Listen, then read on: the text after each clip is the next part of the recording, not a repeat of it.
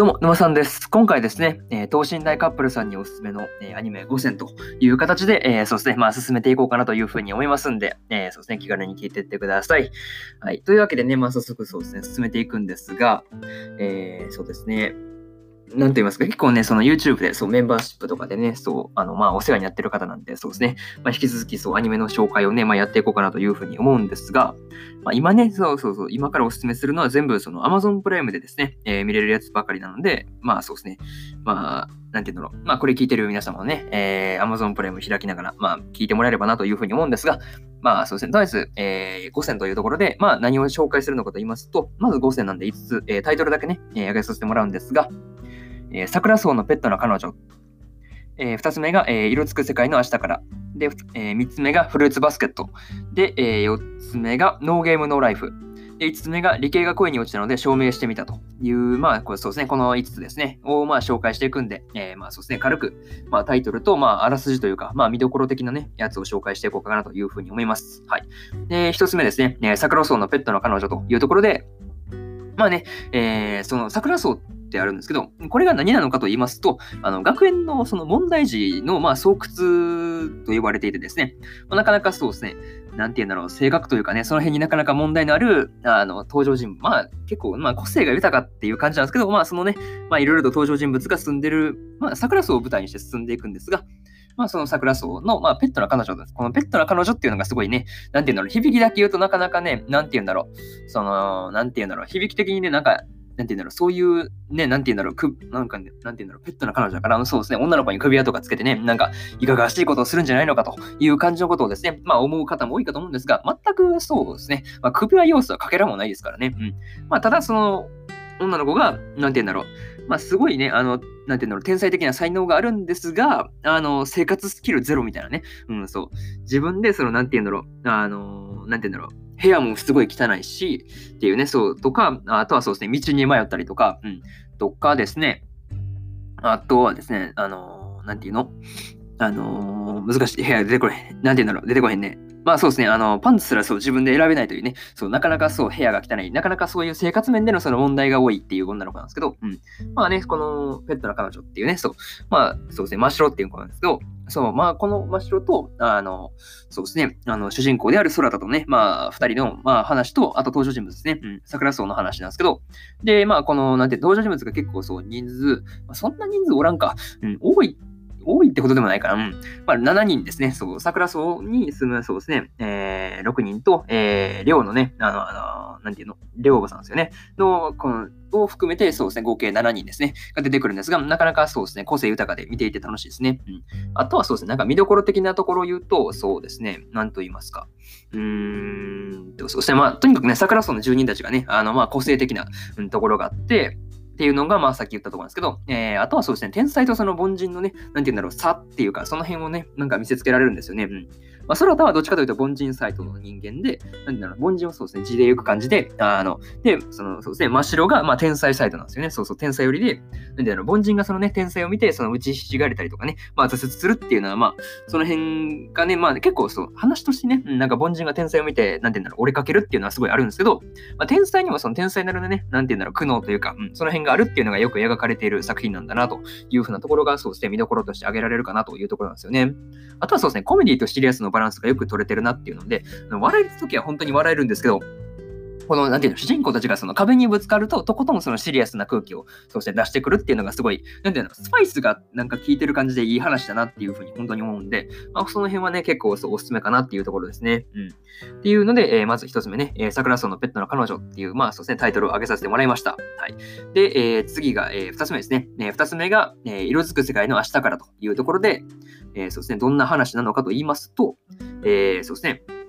えー、魔法がね、あの、ある、ちっちゃい、まあ、ちょこっとだけその魔法が残ってるっていう、まあ、不思議なね、なんていうんだろう、ファンタジーっぽい世界なんですけど、まあ、そんな世界観の中で、えー、主人公をね、まあ、幼い頃に色覚を失ったですね、えー、瞳という女の子が、えー、まあ、なんていうんだろう、色がその見えないためにですね、感情もその、なんていうんだろう、乏しく、乏しくなってしまうんですね。うん、で、そんなその瞳の、あの、将来というか、このままじゃまずいというところで、えー、そのおばあちゃんがね、あの、数十年前に、えー、飛ばすんですね。そう、数十年前の世界に飛ばすんですが、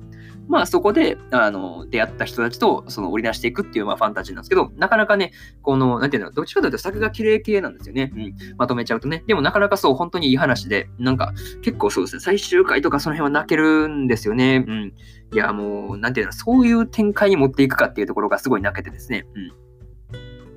っていうところがあって、すごい結構、こう、なんていうんだろう、作画綺麗なので、なんかスト、かつストーリーがそのコンパクトにね、あの、まあ、13はあるんですけど、うん、ストーリーがコンパクトにまとまってて、その作画も綺麗な作品を教えてって言われたら、そうですね、まあ、色つく世界の明日からを真っ先にあげるかなっていうところがあるんで、まあ、そうですね、あの、作画綺麗系のやつもね、結構紹介しておこうかなというところで、えー、上げさせてもらいました。はい。っていう、これがそうですね、2つ目の、えー、そうですね、作品である、えー、色つく世界の明日からというところで、えー、次が、えー、3つ目ですね、えー、フルーツバスケットですね。これはそうそうですね、少女漫画原作なんで、そうですね、結構割と、なんていうんだろう、少女漫画の中でも割、なんていうの、世界的にそう有名な作品で、うん。これはそうですね、まあ、フルバって言われるんですけど、えー、ファーストシーズンがですね、えーと、おととしかな、うん、おととしだね、2019年の4月から9月までに放送されていて、でセカンドシーズンがね、えー、2020年の4月から9月に、えー、放送されていたというところで、で、そのサードシーズンですね、うん、第3期が、あの、今年のね、あの4月からそう放送になるんで、まあ、その辺も、まあ、なんていうんだろう、その辺も兼ねて、そうですね、今のうちに見ておいてほしいというので、えー、おすすめとして、えー、挙げさせてもらったというところですね。そう。まあ、なんと言いますか、話的にその、干支がね、あのテーマになってくるさ、あの、なんていうんだろう、絡んでくる作品で、その、なんと言いますか、結構そう、干支がね、絡んでくる話でっていうのはもうさっき言ったんですけど、えー、そうですね、なんていうか、あの、高校生の本田徹っていう子が主人公なんですけど、あの、お母さんはその亡くしてて、で、テント暮らしをしているところに、あの、学園のね、まあ、学校のその王子様的存在である、えー、相馬由紀というね、まあ、男子の、まあ、家ですよね、の、まあ、敷地内に実は、そうですね、テントがテントを立ててしまってて、で、その辺のまあ問題が起こっていってっていうところで、なかなかね、話的にはね、なかなか、そうですね、少女漫画的にはそうですね、いい、なんていうんだろう、まあ結構ね、そう、イケメン系のね、あの登場キャラも多くて、うん、そうだな、とはそうですね、えー、まあなかなかね、話的にもそう、なんていうか、笑えるところもすごい多いんですけど、あの、なんていうんだろう、登場人物たちのね、あの、過去の話とか、あの、干支のね、あの、本質の話に迫っていくところで結構そう泣けたりするところがあるんで、そうですね、なかなか感動できるし、っていうところで、えー、お勧めさせてもらいました。はい。まあ、なかなかね、その、なんていうんだろう、相馬家がかかっている、その、なんていうの、何百年も前からその、かかっているその呪いにっていう、呪いっていうところに結構焦点が当たっていて、この辺がそうですね、かかっていくにつれて、なんていうの、話が進むにつれてね、あのー、なんていうんだろう、確信に迫っていって泣けてくるっていうお話なんで、いや、本当そうですね。まあ、これはおすすめなんで、ぜひぜひ見てほしいなっていうので、えー、げさせてもらいました。はい。これがね、えー、3つ目の作品である、えー、フルーツバスケットですね。で、次が、えー、4つ目ですね、えー、ノーゲームノーライフ。これはね、まあタイトルにもゲームとか入ってるんで、ゲームが絡んでくる話なのかなっていうところなんですけど、はい、もちろんゲームが、そうですね、かかってくるんですけど、まあね、あの、ニートで引きこもりの、あの、兄と妹が、あの、異世界に行って、っていうところの話なんですけど、まあまあまあ、この辺だけ聞くと、その結構ありがちなストーリーかなって思うんですけど、なんて言うんだろう、その、なんていうの、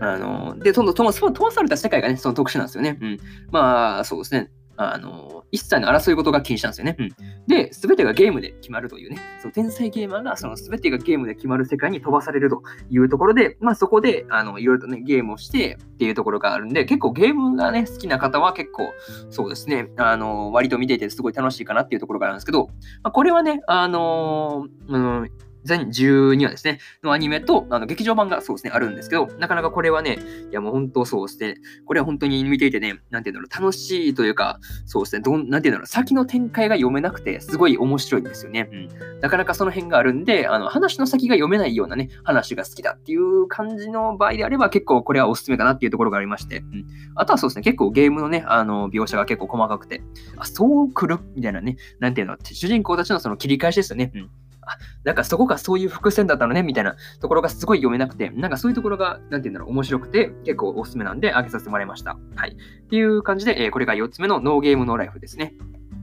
で、次が、えー、そうですね、えー、5つ目である、えっ、と、そうですね、えー、理系が恋に落ちたので証明してみたというところなんですが、えー、そうですね、これが5つ目ですね。理系が恋に落ちたので証明してみた。で、まあ、なんて言うんだろう。はななんていうの、タイトルだけ聞くと、その、まあ、理系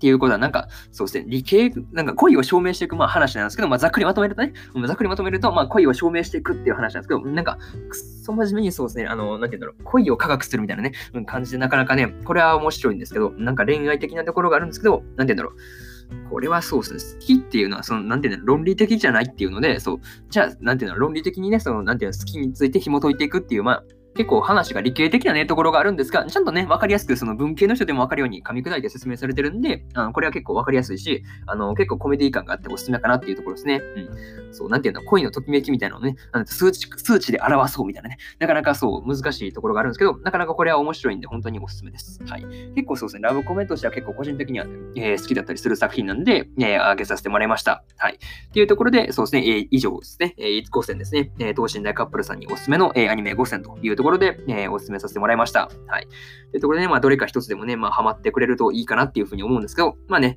まあ、引き続きそうですね。まあ、こんな感じでね、なんかたまにそうですね、個人に対して、あの、なんて言うんだろう。あの、アニメをね、あの、こういうのもおすすめですよ、みたいなね、えー、そういうね、ラジオを撮っていきたいなっていうふうに思ってるんで、そうですね、まあ、よろしくお願いします。まあ、たまにね、こういうバージョンがあるんで、そうですね、えー、聞いてもらえると嬉しいですっていうところで、まあ、とりあえずね、えー、本日2本目は終わりにしようかなというふうに思います。はい。で、えー、そうですね、まあ、言いまし、えー、まあ、言ったんですけど、あの、最初の方にも言ったんですけど、えー、全部ね、Amazon プライムで今なら見れるんで、まあ、いつまでやってるか全くわかんないんで、はい。まあ、その辺はちょっとわかんないですけど、まあ、そうですね、基本的に今のところは大丈夫なんで、まあ、見てもらえればなというふうに思います。はい。で、あ、そうだな